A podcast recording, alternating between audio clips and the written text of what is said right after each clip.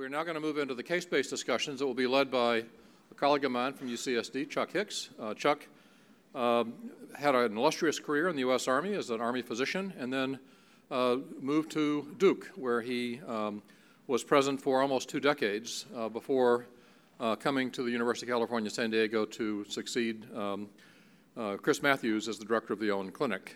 Um, Chuck has had a, a, catalyzing effect on the Owen Clinic, uh, has managed to actually get the hospital to uh, invest uh, in refurbishing it, which is an incredible uh, um, accomplishment given the way our hospital operates. So I'm going to ask him to advocate for more things for us, perhaps a, even a larger wall or something if Trump gets elected. But we were delighted to have Chuck come join us from Duke uh, and uh, to bring with him his certificate at birth, of uh, gender at birth, which he's happy to share with you at lunch today. So, with no more ado, Chuck, welcome. He's going to introduce to you the panelists who will be uh, participating with him in this case based discussion. Chuck, thank you. Thank, thank you, Chip. Um, one thing I've learned at UCSD is that you're never sure what Chip is going to say about you, and there's a high likelihood you'll be blushing as part of it. Um, this, uh, as Chip said, I, I uh, have been at UCSD for just over two years now after being at Duke for a very long time. But I actually was a resident here in San Francisco, giving away my age here, between 79 and 82, which, as I'm sure almost all of you in the room, if not all of you in the room, know, is when the HIV epidemic first was clinically recognized. And so it's, uh, it's an extraordinary thing to come back here. And it's also interesting how my kids have sort of cycled back here. My oldest child uh, and his wife live in the Mission. He works at San Francisco General. He uh, does information technology stuff. My middle child uh, got his PhD at UCSF and was in that very first Mission Bay building. But now, when I come here, I can't even find that building anymore because of the amount of construction that's gone on. And only my daughter hasn't seen the light and spent any meaningful time in San Francisco, although she and her husband are here this weekend, and we're all going to go and have a, a, fun weekend here in the Bay Area. Um, this part should be quite enjoyable, I hope. It's a series of cases that have lessons within them, but really also uh, represent the range of different things that occur in the process of doing patient care management. And I was really happy to see what a high proportion of people in the audience are uh, directly involved in HIV patient care, and I'll be really interested in how the audience response system uh, seems to show uh, the different varieties of opinions about things, because I do think often there are many ways to get to a good response, and not everyone has to go down through the same path. So I think we'll have a, a great discussion. I'm going to ask the panel to introduce themselves, say who they are, where they work, and just perhaps a sentence or two. And I'll start with my great friend Joe Eron from UNC. Hi, I'm Joe Yarn from UNC. no, I'm, I'm, a, I'm a clinician and clinician investigator and have been working in HIV for 25 years or so. I'm Gary Green. I'm the chief of ID at Santa Rosa Kaiser and the clinical director of our HIV clinic, and I'm representing the dark side. Good morning. I'm Joe Bick. I'm an infectious disease physician working in corrections. I've been at uh, California Medical Facility up the road in Vacaville for about 23 years, and the last four or five years been uh, working also in prisons in, excuse me, Malaysia and Myanmar. My name is Jess Vulder. I'm a family physician and HIV provider. Uh, I worked at the HIV warm line for about 14 years, and I'm currently uh, working at Santa Rita Jail as the HIV provider. Um, and I feel very rusty, but I was told I'm up here to uh, provide some gender balance. and, and blame Donna if you want to blame someone for that slightly non PC. I'm Eric Daar from Harbor UCLA. I'm a clinician investigator and work at one of the safety net hospitals in LA County. Great. What a wonderful group. And I, I especially want to thank Jess, Joe, and, and, Gary for being willing to do this without any advance notice. Donna just went kind of shamed them into doing it during the most recent break. So, uh, the, and, and I'm, my uh, style in this is not to do a gotcha, but to really try and hopefully have cases that are interesting and, and, and illustrate some good points. So, uh, this is my, these are my, uh, my graft and my illegal activities and so on here. Um, here's our learning objectives. Uh, we'll go through them and during the course of the uh, discussions. I won't uh, dwell on them right now. Um, some of this has already been discussed in this morning's presentations. Uh, if you go back to the earliest time here, uh, 96, 97, you remember 1996, the meeting in Vancouver, the first announcement of outcomes with three drug combination therapies. If you remember, ritonavir 600 milligrams twice a day, and indinavir taken every uh, eight hours on an empty stomach. Appreciate how hard it was for people to be successful. And now, with the improvements in antiretroviral therapy, extraordinarily higher rates of virologic success in our clinics. And as a consequence of that, the death rate from HIV has dropped dramatically. These are Kaiser data and the di- outcomes difference for a 20 year old now expectation to live uh, additional 53 years and the number can get smaller if some other modifiable risk factors change. But you know really 53 years we haven't really had 53 years elapse since we brought people into care so this is a model and an estimate and i think if we are to achieve these kinds of goals we need to know how to manage patients well. We need to do it well. And I think we're learning new things. Certainly at our clinic at UCSD, uh, we do have a lot of older patients. We have almost 100 patients in their 70s. And that whole idea of how do you manage geriatric medicine, relearning a lot of internal medicine, I think is really important. And we'll explore that a little bit as we go through. And so let's start with case number one. Uh, this is a 58 year old man uh, he is newly diagnosed with HIV. He's been followed in an internal medicine practice, and to the credit of his practice, they actually read the CDC 2006 testing guidelines and uh, decided this gentleman has not been tested, needed to be tested. He was followed for hypertension, hyperlipidemia, and he has type 2 diabetes. Two years ago, he developed chest pain, was hospitalized, and had a myocardial infarction, so he has known coronary artery disease. And, and he says, I'm pretty good about taking pills. I've been on a bunch of pills since I had my heart attack metformin, glipizide, aspirin, metoprolol, and atorvastatin.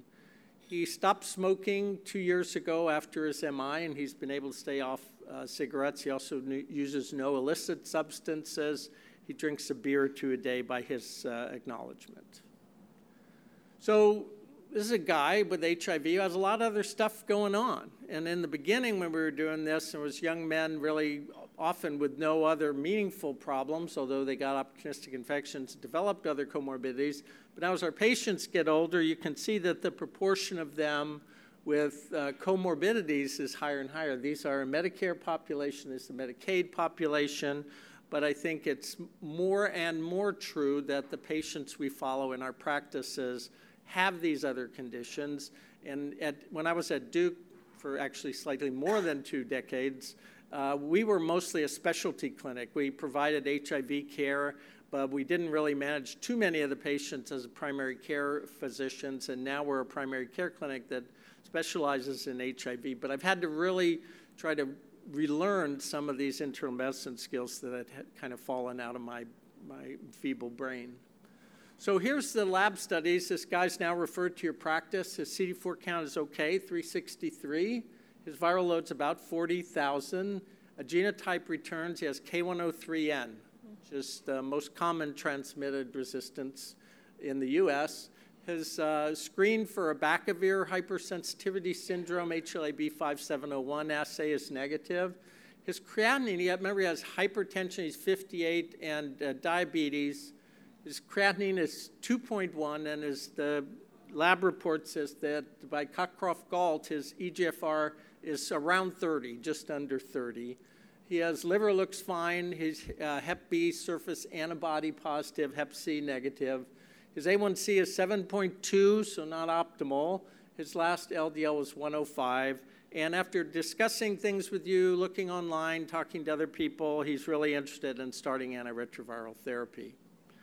So here's our first question. we will kind of think about antiretroviral therapy. I know we take most people and put them on one pill, but the composition of the pill differs depending on which one you choose. So let's think about the nucleoside component. And down here at the bottom are kind of the relevant summary information about our patient. So thinking about the regimen you're going to start them on, which antiretroviral nucleoside combination, assuming we want to use two nucleosides and a third drug, which is kind of our standard, would you recommend? Is it abacavir, lamivudine, tenofovir, disoproxil fumarate, emtricitabine, or the new version of tenofovir, alafenamide, and emtricitabine?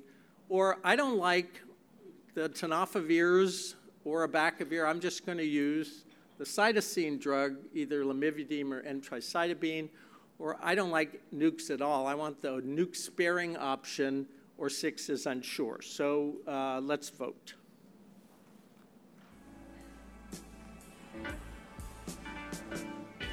I purposely read through that because I thought if you only have 10 seconds, you won't even be able to have any time to think about it. So everyone's voted. Let's see what we have here. So uh, a nice uh, difference of opinion, which I think is, uh, is actually reflective of the certainty or uncertainty of what we're doing. So, Eric, you're nodding, and so I'm going to pick on you because your head was bouncing up and down. What, what do you think of these responses? Yeah, so I mean, I agree that you know this is a tough case, and there's probably no one right answer. I mean, there's a few little subtleties, of course. That strictly speaking, you couldn't use abacavir lamivudine as a fixed dose combination because you need to dose adjust the lamivudine. Um, and you'd need to dose adjust tenofovir emtricitabine if you were going to use it, and I wouldn't use it in somebody like this. Um, and then the tenofovir alafenamide is approved to 30 and above, so it's 29. So again, there's little issues you need to quibble over. But to me, the big question is, do you feel comfortable using TAF based on the data that's available? Um, or do you feel comfortable using abacavir in somebody with cardiovascular risk factors, acknowledging that the data is conflicting? I sit on the fence in all of these categories, and I worry about abacavir. And if I have alternatives, I prefer not to use it in people with lots of cardiovascular risk factors or known disease, acknowledging that I don't completely know the right answer.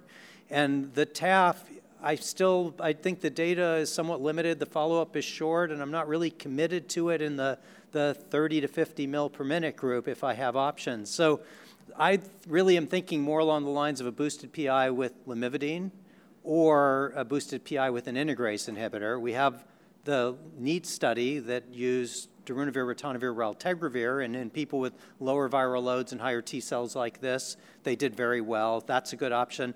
And I, you know, I've used a lot of darunavir, ritonavir, lamivudine in the absence of much data with that particular combination in naive patients. And that's probably what I would end up using in this patient. But I, I do think that three, four, and five, I would feel, you know, are all viable options. You feel like you could use all of them, but all of them make you anxious in one way or another. Yeah, probably the one I, I have the greatest comfort level with is going to be a boosted PI with either lamivudine or an integrase inhibitor. Okay. Jess, do you want to add to that? Um, I, I don't think there's much to add because you did a great job of summarizing Did a lot say of the a lot, data there. didn't? That was He's gonna awesome. have to keep Uh, it I will say this, that with a, a GFR of 29, I'm not actually that worried about dosing the abacavir lamivudine, and I think that in discussions with pharmacists who know a lot more about this than I do, that lamivudine and abacavir aren't that toxic drugs. So even if you get slightly higher levels in people who have renal clearance issues, it doesn't generally cause problems. So that's not a huge concern for me. I feel the same way. I, I think the therapeutic margin for lamivudine and emtricitabine is really, really high, and if it's important to use a fixed dose combination, I don't get too anxious about it. And then the only other thing is I feel like um, that as far as the cardiovascular risk with abacavir, I mean, conflicting data, or maybe it's sort of disproved. I'm not as worried about that as the known toxicity of tenofovir. And yes, alafenamide looks better, but it's so new. Um, I would be sort of wrestling with that. Um, today, I would probably choose the alafenamide just because I'm getting more comfortable with it. But I think maybe six months ago, I probably would have just gone with the abacavir, saying, "Yeah, I don't know if it's going to increase the risk, but tenofovir is such a known entity as far as renal dysfunction. I probably would avoid that." Yeah, I like it. I think we've hit a lot of the topics. Let's go on to the next question. In this particular patient, this is not like, well, this person might be at risk for coronary artery disease. This is a patient who's had a myocardial infarction. So we know he has coronary artery disease and he still has diabetes. It's not well controlled. He has hypertension. He has renal insufficiency. A lot of cardiac things adding up here. Does the history of the cardiac uh, problem, especially having had an, an infarction, prevent you from using a Abacavir in this patient? Let's vote.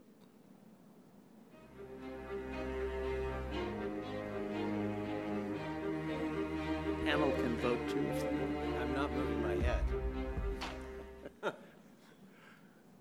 All right, let's see what the answers look like. So uh, 51%, about half of the people, this is like perfect, right? Half of the people say, I wouldn't use a Abacavir in this patient. Uh, and the other, the rest of them are split between, I, it would be okay, or I'm not sure. Joe, do you want to comment on this one? Yeah, I think Eric's already, um, and Jessup, oh, We got two Joes, so, no, no, I- I'll go really fast. Um, Yes, I would be uncomfortable. okay. Short answer. I, I, I- I think the data are conflicting, but if it's anywhere, it's in these people with the highest risk, and, and I think there are multiple other alternatives that, that Eric and Jess both walk through, and, and um, I, I- I don't, I don't see why you would expose him to any even potential risk. Others want to comment? I think the data is conflicting, and I wouldn't be uncomfortable. I would not be uncomfortable using Abacavir.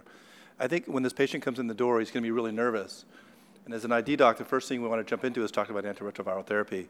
I would probably leverage his HIV anxiety with his diabetes noncompliance. And I would say to this patient, the most dangerous thing in your life right now is not about this HIV. It's really about the diabetes and then the coronary disease. What's interesting about this case is that with a CD4 percentage of 20%, he's probably had HIV for a while. How much of that has really contributed to his coronary disease to start with? We kind of don't know that, and that's kind of somewhat of an academic thing. But I think the DAD study got a lot of sort of you know, early press, and then, like Eric said, it's very conflicting. It's not really, we, don't, we didn't really understand the abacavir association with coronary disease. When the DAD study came out, it wasn't designed for that. And afterwards, we couldn't really replicate it. So I think the jury's a little bit out on that. And with a viral load of only 39,000, you know, um, I wouldn't be uncomfortable with the Abacavir thing. I, I'm much more worried about his renal function because his renal dysfunction with his coronary disease and the, and the uncontrolled diabetes really puts this guy at tremendous risk of death from a stroke or a heart attack. Yeah, and we've got, uh, you know, obviously engineered by me, but we have a GFR of 29, which is right at or just below the cutoff for what the FDA approved for the tenofovir alafenamide. So let's let's go on. I like that. Uh, just show without describing the number of studies that have tried to address the issue of abacavir and increased cardiac risk.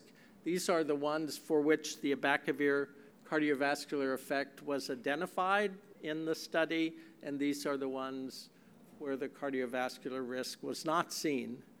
The numbers of patients are substantial, and I think this reflects the uncertainty of this particular issue, and I think our, our two highly experienced, superb clinicians kind of covered both sides of the question, and I don't know that we actually have a right answer.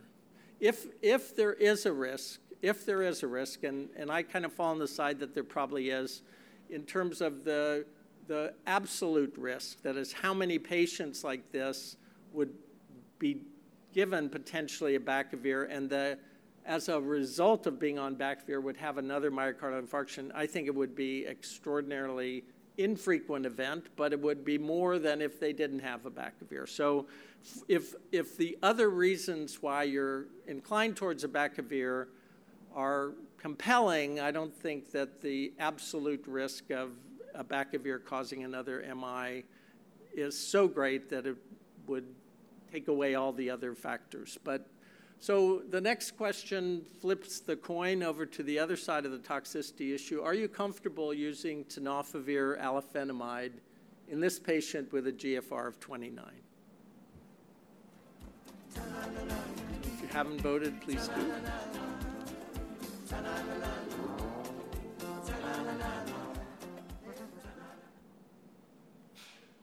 All right, so again, we have some difference of opinion. This is good. So about half of the people say, no, it's fine. They've swallowed the Gilead Kool-Aid. the answer to everything. About a quarter uh, say, eh, this is pushing it. If you actually look at the number of patients that have received tenofovir alafenamide with a creatinine clearance less than 50, it's pretty small number, and then the quarter are, I think, reasonably unsure. So let's go to the other Joe. Would you comment? How do you feel about TAF in a patient with a, a Cockcroft-Gault one-time value so far, GFR of 29? Well, in this patient who has hypertension and diabetes, and, and I've just met him and I don't really know uh, so much about him, I, I'm not comfortable. I mean, I'm also uncomfortable with the Abacavir, but um, I think at this point I would not yet be comfortable using either TAF or TDF. Um, I think it's likely that he would probably do okay if he were a highly experienced patient with resistant uh, mutations and it was the only choice. I'd have a informed discussion with him and, and we would move forward. Uh, but you know, I, I, would be a little uncomfortable. And with the abacavir, you know, I, we really haven't talked too much about the other modifiable risk factors this man has. I don't recall if you mentioned if he's a smoker or if he's a. he obese. stopped smoking when he had his MI two years ago, and he's years been ago. to stay off cigarettes. So there might be some things there that we can do as far as obesity and other things to lower his risk if we were going to go in the direction of abacavir. But um, like Gary said, I think with his um, uh, being treatment naive and with a relatively benign resistance assay and his low viral load, I think we have a lot of options that are going to work for him. Yeah, so the one, you know, I think that the 29 is cute, but it's probably not the most important issue about TAF, and that meaning it's approved for 30 and above. I think the question I would ask is even if it was 30 to 50, how comfortable do I feel? And I think it's important to remind everybody that they, that Gilead got the indication for down to 30 based on a single arm study in a subset of patients who presumably were pretty stable with creatinine clearances between 30 and 70 who were given it and shown that there was no progression over a finite period of time. And so there was no control group here. We don't know that these people wouldn't have continued to do well with TDF. And the TAF safety profile, while promising, TDF looked pretty good in the early randomized trials as well. It was only the long term follow up and cohort studies where it became increasingly clear. So I'm still a little anxious in people with low renal functions and lots of other, you know, concerns for nephrotoxicity and things to, to use this drug. Yeah, me too. And this is sort of the what you were alluding to. Small sample, look pretty good.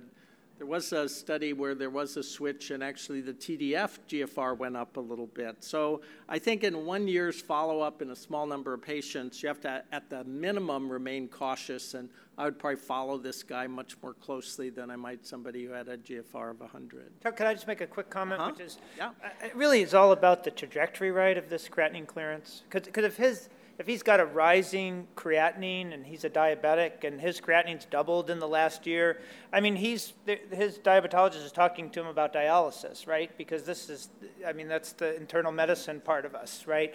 On the other hand, if when he had his MI, he had you know some ATN and his creatinine's been 2.0 for the last five years, that's a different entirely different story. So, so, to, so the one point in time, I think, is really. It's a really, that's a really good point. Really good point. Okay.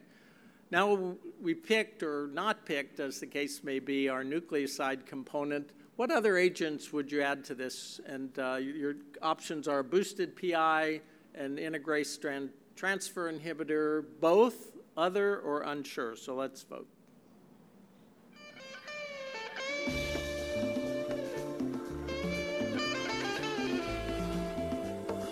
By the way, Kristen picked the music, so like it, just give her a pat on the back at the break. Okay, so uh, again, we have a nice distribution of responses. Uh, about 40% like the integrase inhibitor, about 1 in 11 like the boosted PI.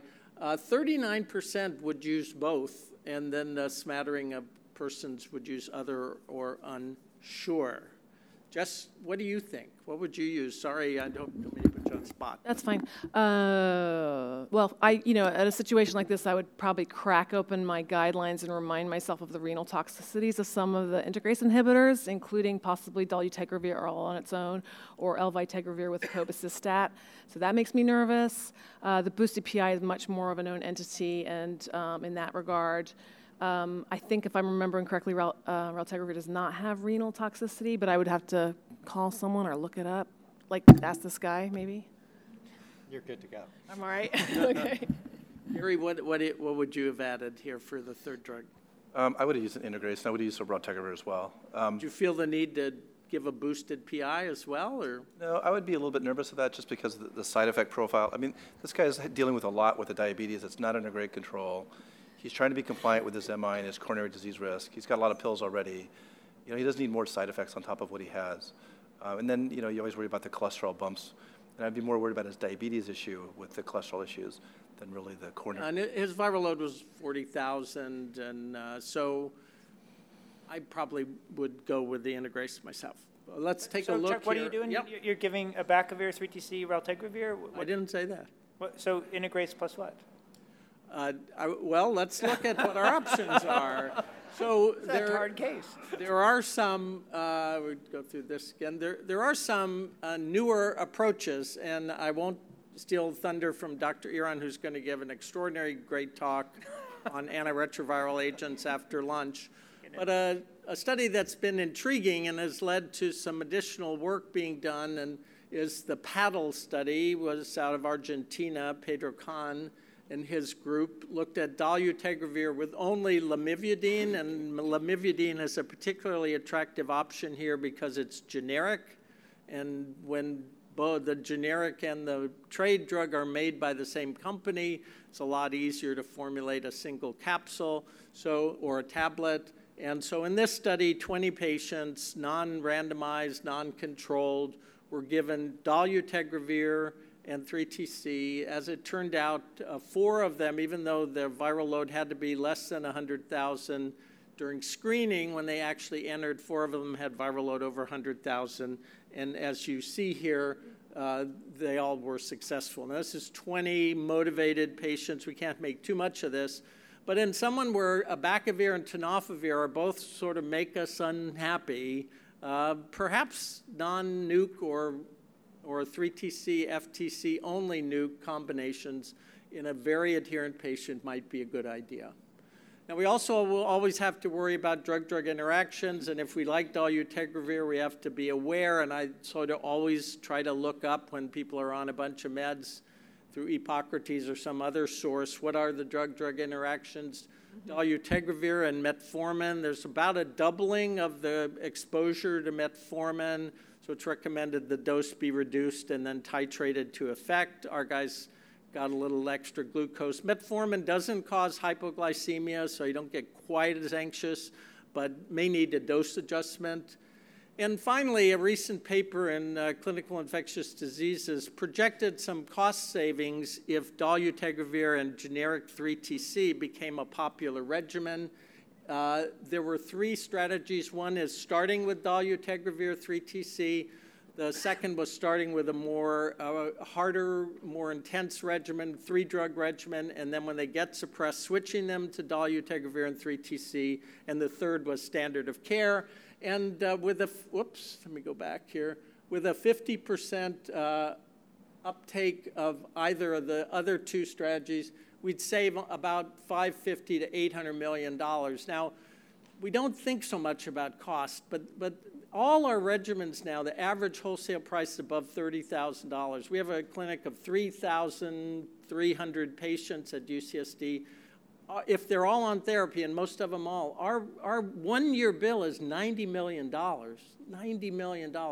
And as more and more patients come into care, people live longer, how much longer are we going to be able to keep our heads in the sand about cost? So this may also begin to be a driver of our choices. Okay, let's go on to case two. Question b- before we go on? please. I'd ask um, my colleagues, what do you think about a two-drug regimen's durability, especially with 3TC with a low viral, bar- with a low genetic barrier? I mean, I think the, for, when you talk about dolutegravir 3TC, I mean, there's huge limitations, right? It's 20 patients, lowish viral loads, despite a few that ended up over 100,000. I just don't think we have enough data that I would consider even that as a possibility. I think if you're going to use a, abacavir, Tenofovir sparing regimen in the current era, based on data, it's going to either be a boosted PI with a cytosine analog or a boosted PI with an integrase inhibitor. And that's, that's probably what I would have ended up doing with that patient, acknowledging that anybody who wanted to use abacavir, you know, based on the conflicting data, it's not an unreasonable thing to do. Would you ever use Maraviroc in an original regimen like that when you're kind of limited with options? Would you ever throw it in? As a, as a third Yeah, If you're going to build a regimen and you need a third agent? Yeah, so I presented the study in the context of the neuro con- study, but a boosted PI with the Maraviroc and FTC was shown to be effective, but I wouldn't use it. It's more complicated, and I think the data with boosted PIs and cytosine analogs at least looks promising, uh, both for um, maintenance as well as for in, int- induction therapy. So that's what I would do. Well, Can I ask a question? What about duet? Is it out? No more for uh, the, the duet study that was uh, the darunavir plus? So that was for treatment experienced patients, yeah. So we don't have a lot of data with uh, boosted PI and like etravirine. Um, it probably would work. We just don't have a lot of data. Yeah, we're kind of in a data-free zone, and in the interest of time, because I want to get to a couple of the cases, I'll just uh, kind of shut this off early. It's great discussion. I think it's a really interesting patient, raises a lot of issues, and increasingly a kind of patient that we're seeing in clinic. So case two is also someone we see in our clinical practice as well. It's a 40-year-old woman, and uh, you get a call from the emergency department that she's back. She's been in the hospital several times. Uh, now she has fever, malaise, generalized weakness, and has lost 15 pounds since the last time she was in the ED six months ago. She has a diminished level of consciousness, diminished arousability, and when you get her to concentrate, she said uh, she has a, she's had a terrible uh, headache. She's known HIV infected. She's never followed up, um, is homeless, and has uh, not previously engaged in HIV care despite a number of attempts to do so. Never been on antiretroviral therapy. Uh, when seen last in uh, the ED, her CD4 count was 33 and her HIV RNA was 130,000. A CT is done because of the fever and headache and altered consciousness and shows uh, evidence of increased intracranial pressure, no mass lesions, so an LP is performed. Uh, she has an increased opening pressure and three mononuclear cells. But her India ink is positive and her cryptococcal antigen assay is also positive. So we're really worried. It's a very sick lady. She has um, uh, cryptococcal meningitis, and uh, her immune system is shot. And we're thinking, boy, we've got to get this lady back on the road to recovery, or she's done for. So let's uh, decide what we want to do with antiretroviral therapy, since we now believe all patients should be on antiretroviral therapy. What would you do? I'd start a boosted PI regimen now or I'd start an integrase uh, based regimen now. I'd start a combination of PI and integrase. I'd start a boosted PI, but only after her cryptococcal meningitis is improved. I'd start an integrase inhibitor based regimen after her uh, meningitis improved, or I'm not really sure. So let's all vote. Boy, Mother son. Okay, again, we have a, a kind of a spread of, of choices. The most common response was starting a boosted PI regimen after the cryptococcal meningitis is improved. And in fact, it, it looks like about 60%, if I'm reading those numbers right, uh, would wait for improvement and then start either an integrase or a boosted uh, PI regimen. And then another 20% or so would start the combination of both of them. So, uh, Eric, well, what do you think about this case? Yeah, unfortunately, we encounter these patients with some frequency in our environment. And, um, you know, the, the guidelines are kind of mixed. The studies are a little mixed. This is the one setting, at least in, in resource-limited settings, where early antiretroviral therapy has, for the most part, been associated with bad outcomes. Um, it's conflicting with the domestic study that was done, which had a relatively small number of people with cryptomeningitis, where early therapy looked to be equivalent to deferred or maybe even favoring it a little bit. We've had so much experience in managing these people and with IRIS, which occurs in upwards of a third of these people, that I just, I wait. And uh, I don't know how long to wait, so I arbitrarily use the four to six week number is when I start to think about starting antiretroviral therapy. And, and the nature of the problem that cryptococcal meningitis introduces that would cause you to defer starting therapy is? Well, it's just that iris is so common. Yeah. And although I can't say for sure it's going to be less common at four to six weeks than it is at two weeks, at least I have a better sense as to where the person is clinically. I know they've responded. I know their headache's better. I know their cultures are negative.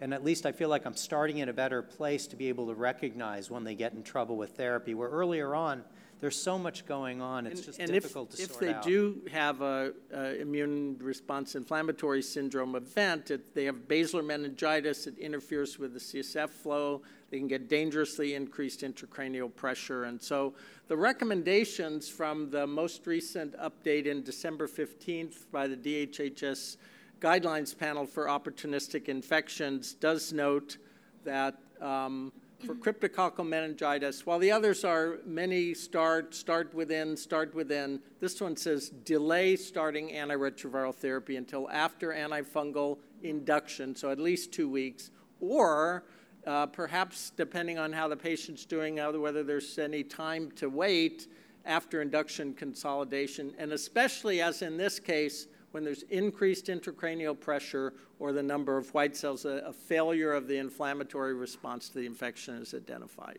Although they also, I think, says, and some experts would start within two weeks, especially if the person is profoundly immunosuppressed, which they all are. Right. So it could not be more wishy-washy. Yeah, but I took the wash out of it and just put the wish. All right, let's go to case number three. Hey, Chuck, one more thing. It- This is the one group of patients where boosted PIs have done classically worse.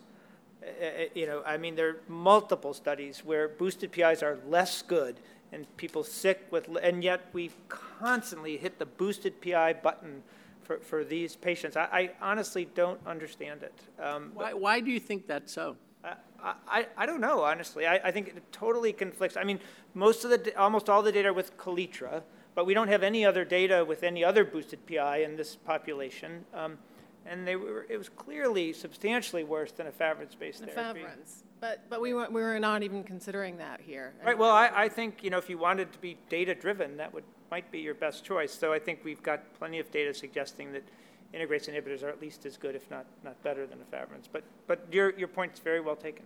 Anyway, Okay. you can go on, but Yeah, just, uh, I- the moderator's constantly push that prerogative trying to get through our cases here. Uh, But Case three, it's a 54-year-old man who you've been following for a while. He's been doing really well, but he, he has some new friends now, and they're like, why are you taking all those pills? And he's read the, all the ads that come from the one pill a day folks and the detailing. And, and so uh, he's new to your clinic.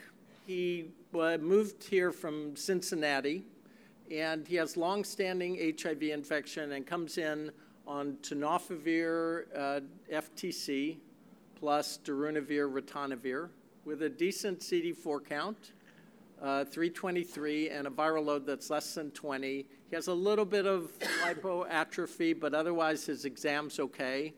Over the years, he's kind of had a nomadic life existence, been treated in a bunch of different clinics. He's come to San Francisco about six months ago, and he has no records. He can't even remember the name of some of the doctors that took care of him, but he's now like, I, why do I have to take three pills a day? I want to be on one pill a day. And you say, okay, well, can you rem- tell me what you've been on? He goes, well, I've been on everything. You, you know this guy, right? So then you show him the picture of the pills, and he says, yeah, I've been on this one, I've been on that one, you know, and you kind of throw your hands up and say he's, he's extensively antiretroviral therapy experienced. So you say, well, when you were taking them, did things go okay? He said, well, I didn't really take it all that seriously, but three years ago, I got that pneumonia and was in the hospital, and since then I've been really good about taking the medicines. He said, I've been perfect, and my viral load's been undetectable, but now I'm sick of these three pills, it's too many. Uh, plus, I have to take this pill for high blood pressure, and the, my cholesterol's too high, and so I'm, I'm taking like five pills. It's like half of my caloric intake.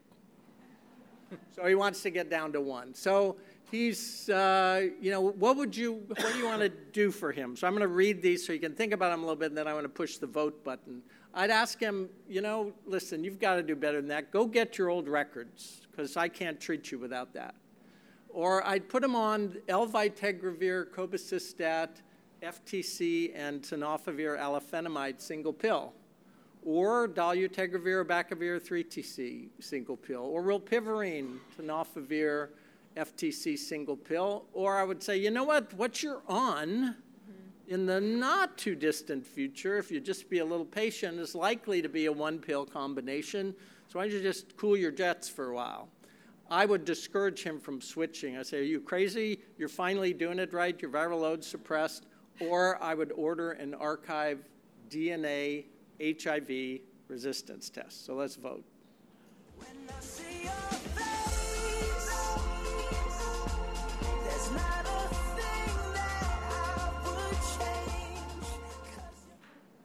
Okay, let's see what we got.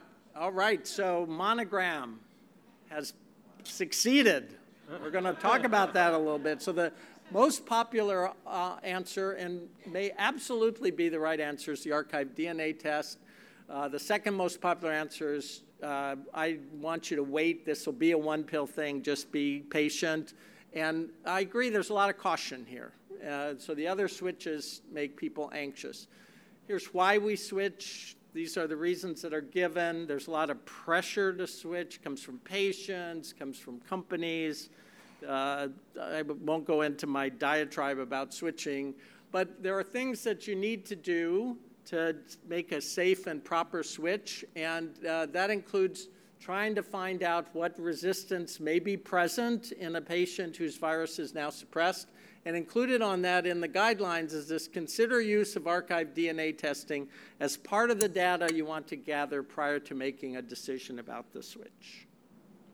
All right, so now you uh, think about using this. How many of you have already ordered at least one? It says, have you ever used archived DNA HIV resistance testing in your practice? So let's vote. If I die young, bury me inside. Lay me down how much experience we have with the, getting this test. Okay, let's see what we got. So about a third, yes. About a quarter say I would if I could, but they won't pay for it, and uh, slightly under half have not used it. And so we're go- part of a big part of this particular case is going to be what is how does this work, and is this something that provides us value, and how do we interpret it in the way that makes the most sense? Okay? All right, so quick review. If you see a patient, a brand new patient, a patient with failing vi- uh, virus load, has a viral load of 20,000 on therapy, you order the regular RNA resistance test, and what and it's a regular blood tube they take the plasma and they look at the virus that's circulating in the plasma and that's what's assayed with the RNA resistance test so plasma HIV virions. In a patient with no detectable plasma HIV virions, the only genetic information that's readily available to sample is the cell associated virus that has been incorporated into some of the peripheral blood mononuclear cells and now we're going to try and extract that previously incorporated information and see what it can tell us about resistance in that patient. So now we're going to take, we, we need to get cells. So the first thing is it's a whole blood sample that needs some processing before you can send it in. You can't just draw a plasma tube and send it in, You'll, it'll be rejected. So now that at, at monogram, they take the peripheral blood mononuclear cells, they take out the cellular DNA, they amplify it, sequence it, and then provide a report based on that process. Now, it's just one tube of blood with a certain number of peripheral blood mononuclear cells present in it. And it's a whole blood sample, as I mentioned, can be done in persons who are suppressed and if you actually have patients who have kept all of their uh, RNA resistance tests, or you happen to have them in your clinical records, and you compare them to the results from this archived DNA resistance test, it's fairly fairly good correlation, but the limiting factor in the assay's sensitivity is the number of copies of HIV DNA that are actually sampled in that tube of blood. And that's all that they have available to them to assess all of the prior changes in virus that may have occurred over the years someone's been on therapy. Most samples that Monogram gets have fewer than 10 different DNA segments that they get from those peripheral blood mononuclear cells. Of all the many bits of DNA that have been generated through resistance one after the other, you only get a fraction of them, and they're probably proportionate to how long someone was not suppressed and what the prevalence of the mutation was in the circulating virus at the time. There may be other factors that influence the presence or absence of this. So, what you get may be important information for you to decide what might not work but it's not true necessarily that not finding something is evidence that that is not there. It probably increases the likelihood that the changes that you're worried about didn't happen, but it doesn't give you complete certainty. And also, there's occasionally problems with getting unexpected resistance mutations that don't seem to follow from the prior treatment history are those real, or is that just a bit of DNA that got stored that you're put into your sequencer? There have been attempts to correlate the two, the R- accumulated RNA resistance tests with the DNA archive resistance test. Here's a, one such study 169 patients with the undetectable viral load had DNA resistance archive tests, and these patients had their prior RNA resistance tests, on average, there were four per patient, and the median number of mutations in the cumulative RNA resistance tests was always more than was seen in the DNA archive test. So it's not unlikely that there will be some mutations that are not seen. And perhaps even more distressing, I guess, is that some drugs, the presence of resistance to the drug was found only in the RNA, the cumulative RNA resistance test. That was true in 63% of instances with NRTI resistance, 47% for NRA, and 50% in PI. So here's our patient's result. This is the interpretation. And we find that there's quite a bit of nucleoside resistance uh, identified there's clearly NNRTI resistance. The integrase inhibitors, there's one mutation listed here, which I think is a compensatory or secondary mutation, and there's a fair amount of protease inhibitor resistance. So this, and this is, remember, this is, this is there, but could there even be more there than this?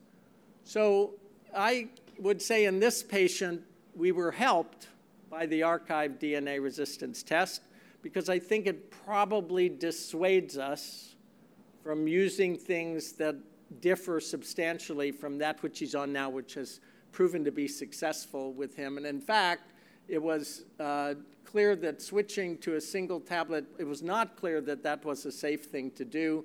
We had him focus on the okay, if you wait a little longer, there's probably going to be a one pill regimen that will be what you're on now and his regimen was not simplified. Joe, do you want to comment, or Eric, or anyone want to comment? I, I was on just, I think before I would have ordered, I have not been a fan of the test or how to use it, but before I would have ordered it, the question would have been if I didn't see nucleoside resistance, would I feel comfortable switching this person to nukes and an integrase inhibitor? And my answer would have been no.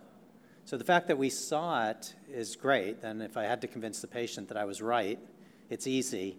But if we hadn't seen it, I still wouldn't have been comfortable doing it, so, so I wouldn't have ordered yeah. the so test. The, so irrespective of the results of the test, you would not have felt comfortable right. doing anything other than telling him to wait for the PI. Yeah, I mean, we could give him, you know, darunavir cobicistat and get him down to two pills with the hope of one in the near future. Right. But that's okay. what I, I would have pushed for. Jess? Um, so I wouldn't have ordered the test because I think you had all the information you needed from his history which is that he's been on everything and he's never taken anything. So he's going to be resistant to everything. And you got that same information from the expensive test.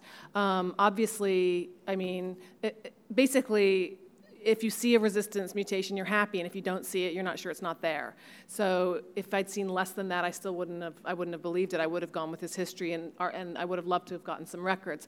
But I will also just say this: he is currently undetectable, which is great. So it means that the darunavir is doing all the, whole, the, the heavy lifting here, and he's basically undetectable on a single drug, and his nukes are just hanging out. Um, Although his resistance data, if you believe it, showed that tenofovir was still active. I don't remember because I didn't memorize yeah, that it, picture, but um, uh, but he's doing great, which is actually kind of amazing. I mean, that's actually more important than any of this, is that he's doing really well. So I guess my question for some smarty pants up here who know the data better than I do is, why not switch him to Triumec? Why not switch him to dolutegravir? It's, I mean, my understanding is it's a, it's a pretty big drug with a, that can handle people who have a lot of resistance mutations, and it does a lot of heavy lifting, just like darunavir. Well, I can tell you my, my sort of idea is that um, I, I, am, as you were, sort of surprised that he's actually been undetectable for a couple of years now. And I think that's attributable more to adherence than any, anything else. Um, my, my bias in switching is unless there's a reason to switch that's more than convenience. So someone is on a drug that's causing some meaningful side effects or, or they have to go on to hepatitis C therapy and there's this drug-drug interaction that's going to be a problem. My bias is not to switch for switching's sake unless it's clear to me that there's a pathway. And in this guy, I'm not at all clear. Now, I think, if, honestly, if he took, if he got Triumec and he took it every day, I think dolutegravir is a good enough drug that he would probably stay suppressed. It's easier to keep someone suppressed than it is to achieve suppression when somebody's got a replicating virus. But I'm, I'm sort of like, you've done this pretty well for a couple of years, and the only reason that I can see that he wants to switch is his, he has heard the word that he might be able to be on one pill. That, that's a super, super high risk maneuver, I think, to go to Triumec. And, and again, you know, the, the, remember, the thing to remember about abacavir and tenofovir is the, the impact of 184V on those two medicines, right? Because uh, 184V increases the resistance to abacavir, decreases to tenofovir. So I, I think it's a really high risk proposition to go to, to Triumec in this particular patient. Whether you know, TAF FTC dolutegravir or, or uh, TDF FTC dolutegravir would also be sufficient for this guy, I think is a, is a, it's a different question and, and plausible, but I think that the risk benefit there is still pretty high because um, we just don't have the same experiences we have with the boosted PI. Audience, sir, did you have a question? Maybe he's not infected. Uh, well, that's not impossible, although his CD4 count is kind of. Wait, you just did an HIV DNA test on him, right?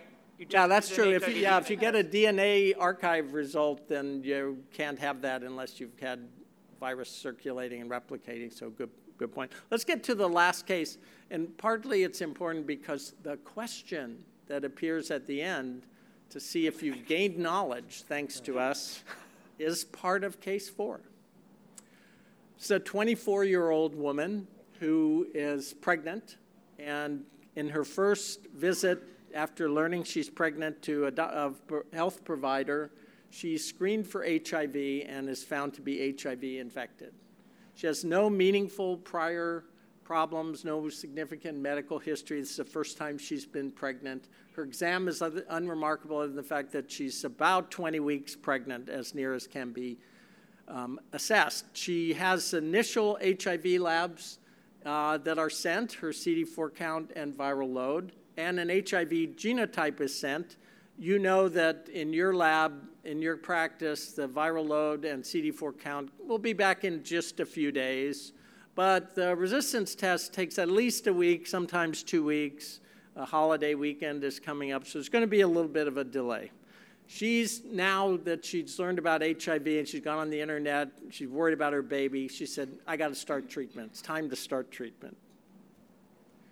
So, in this 24 year old pregnant woman with newly diagnosed HIV, would you include an integrase It's a separate test. Remember, the standard resistance test does protease and uh, uh, reverse transcriptase, and you have to order a separate uh, type of test to get the integrase gene sequenced as well. Would you order that as part of your initial HIV screening laboratory? So let's vote on that.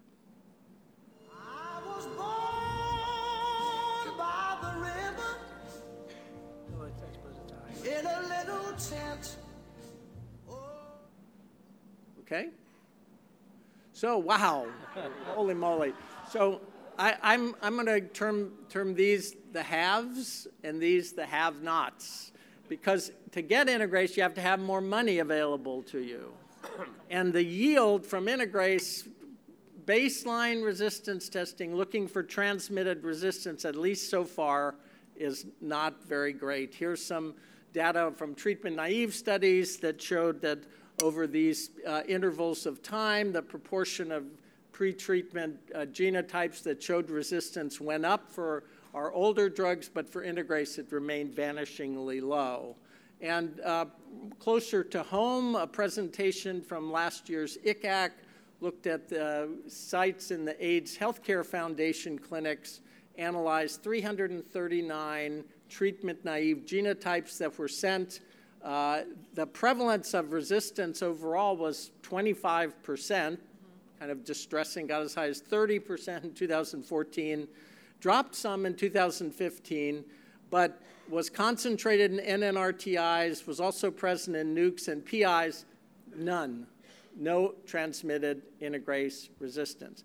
That's not to say it will not happen. It's not to say it is not happening, but it's an extraordinarily infrequent event. And uh, this has been a topic that I think the guidelines panel has considered, and they're, as a matter of routine, they're not going to include integrase as necessary for pretreatment resistance testing. Although, if you have the resources and want to do it, it certainly would help to be a sentinel site and perhaps describe an epidemiology that may be different in your neighborhood. But so far, that's not been a huge issue.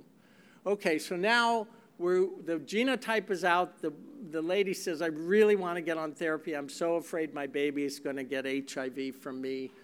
Would you wait for the genotype to return, start her on a PI based, an integrase based, or an NNRTI based regimen? Let's vote.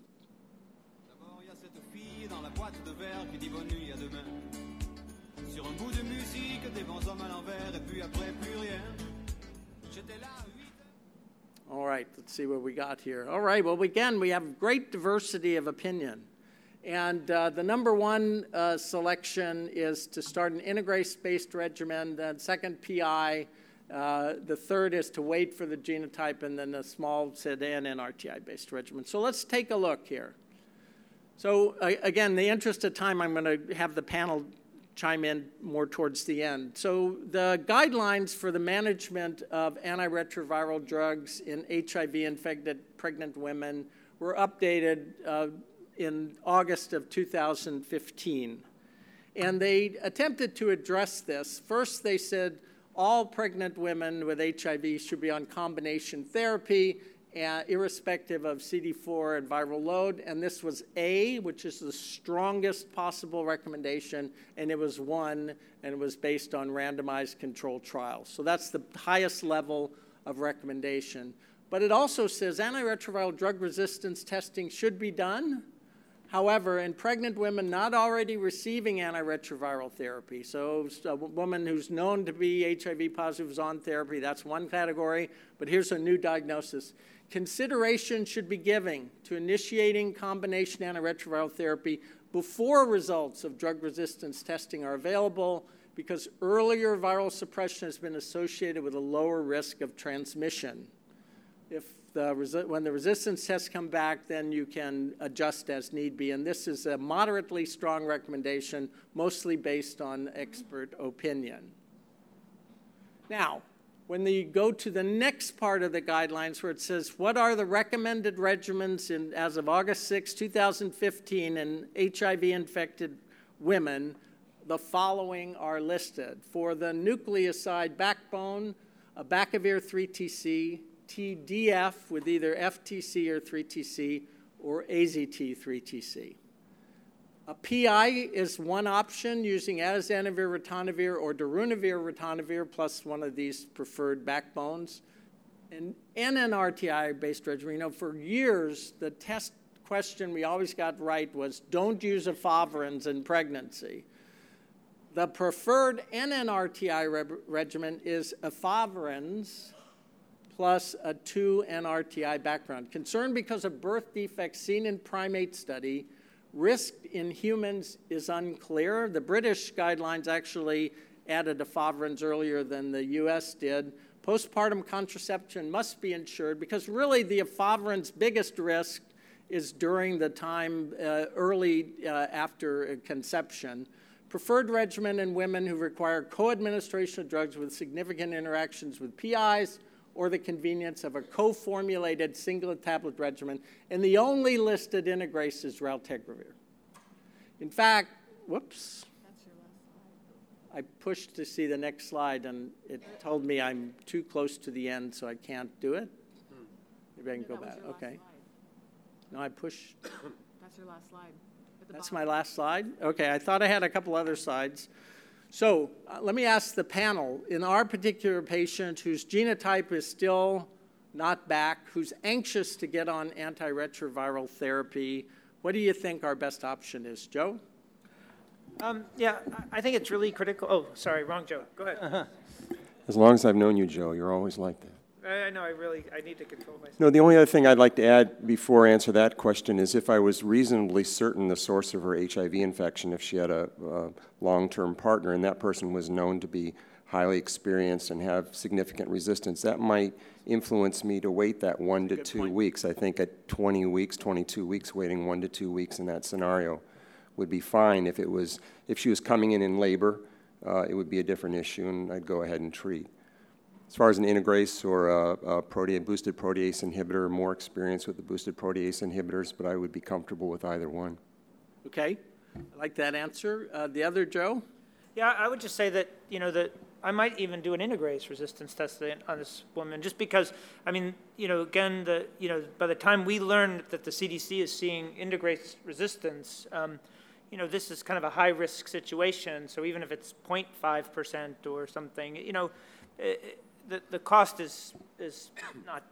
It's modest. It's relatively modest. So I would consider that. And I, I agree. I, I, I think, you know, build, establishing trust with the woman is critical here because you want her to really be uh, in your clinic and, and staying with you. So I would, I would again, I think that was great, smart by Joe. I, would, I didn't think of that to, to get the history on a potential partner, but, but I, I would feel comfortable starting before the resistance. And what would you start, Joe? I would probably start with a boosted PI based on the, the, the accumulated data and experience, understanding that as she moves into her, you know, later, uh, uh, th- there may be issues with nausea and, and, and, and we may have to modify, but that's probably what I would do. Gary, can I ask your input?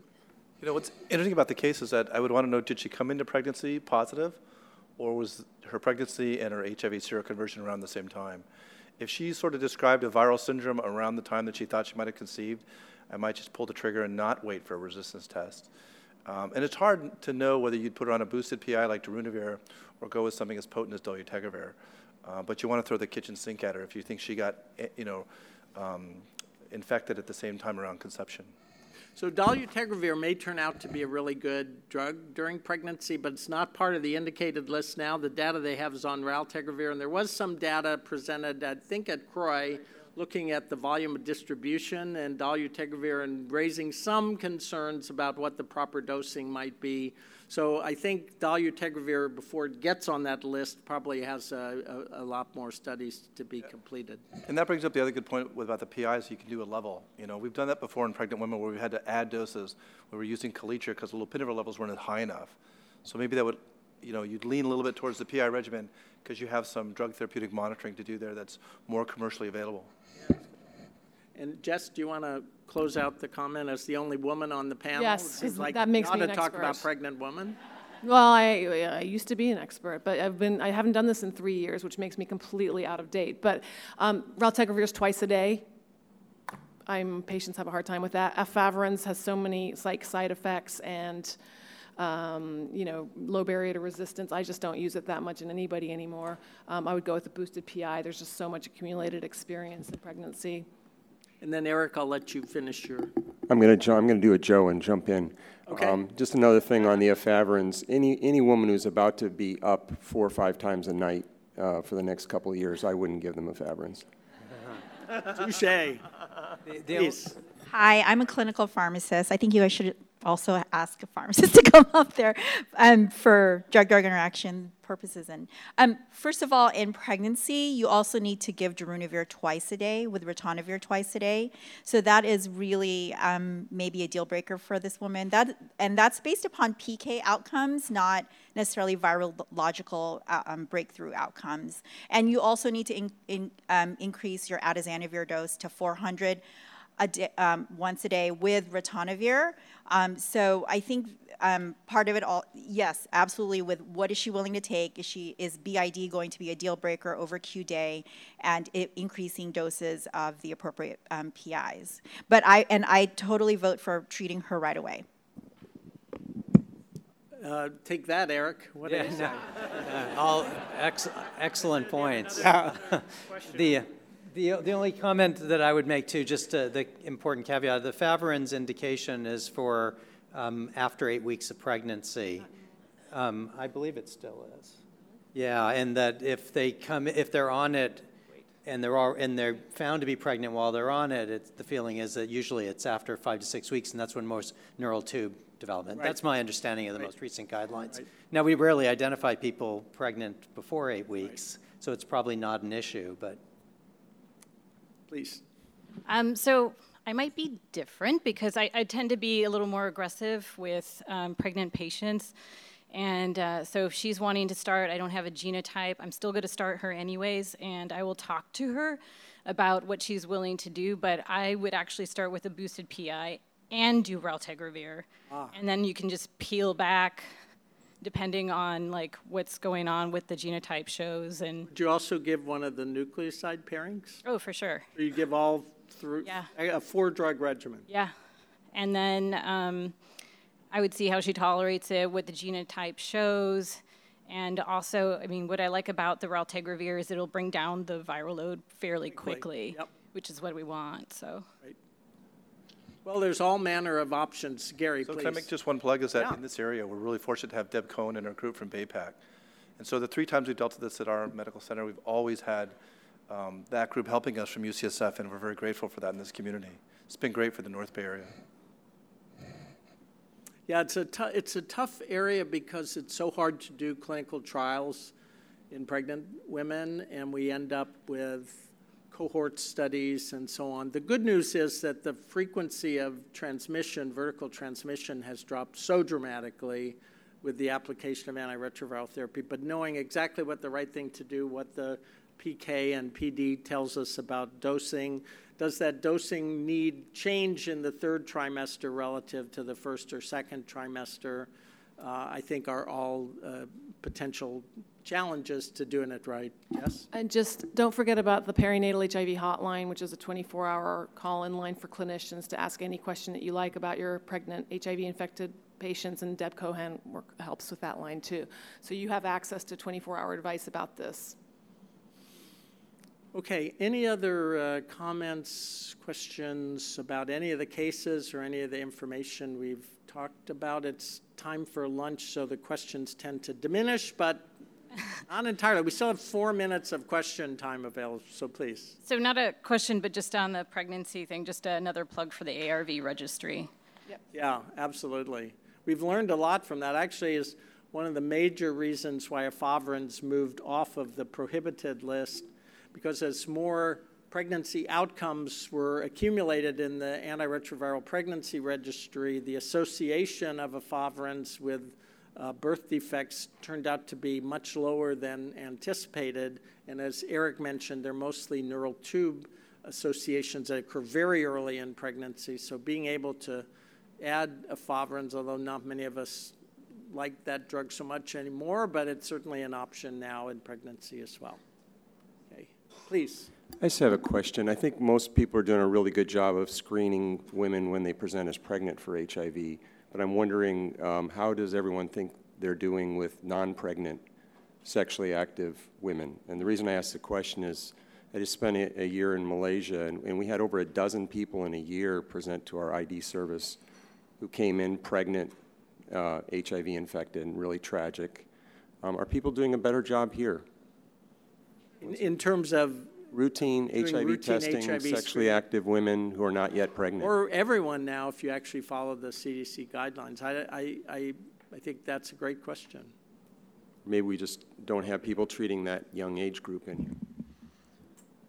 I can. Uh, Sometimes aren't in care regularly, don't have a need to see a doctor, but please. Um, we had one baby born in the Bay Area in December, and that baby's mother made at least five visits to clinics between July and December and never once had her blood drawn for an HIV test. Wow. I can't say that we can blame the medical system because this is a woman who never went to the same place twice, and she may not have been willing to get her blood drawn.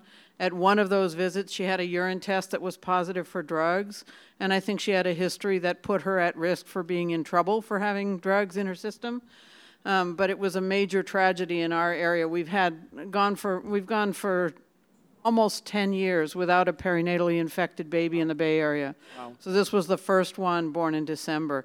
And as will happen with all the babies who are born infected now, they're almost always going to be born to mothers who are in a very difficult social situation, poorly supported, very little um, in the way of medical care, very little in the way of social support, um, and every possible social consequence of being uh, in this woman's situation happened with this family. The courts were involved, getting consents to do things, foster parents. It's, it's an ongoing challenge. So, Do you, do you advocate in pregnant women first visit to the healthcare system that they get a point of care rapid test done, not just a sample of blood drawn? I'm probably the only pediatrician in the audience who doesn't see the pregnant women at the point of care, so I can't tell you that from firsthand experience. But I think if any one of those five sites had bothered to test her, she told us that she went to every site telling them that in May I had a sexual relationship with a man who told me he was HIV infected. Wow. Whether in fact that's the story, I don't know, but she got finally tested on the morning that she delivered. Her viral load was 30,000, her baby's viral load was 300,000. Yeah. Hmm. Well, on that grim note, it's uh, time for lunch. Dr. Schooley's here to take my place, and I finished with 19 seconds to spare. All right, thank you very much, Chuck, and thanks for the great uh, job on both uh, panelists.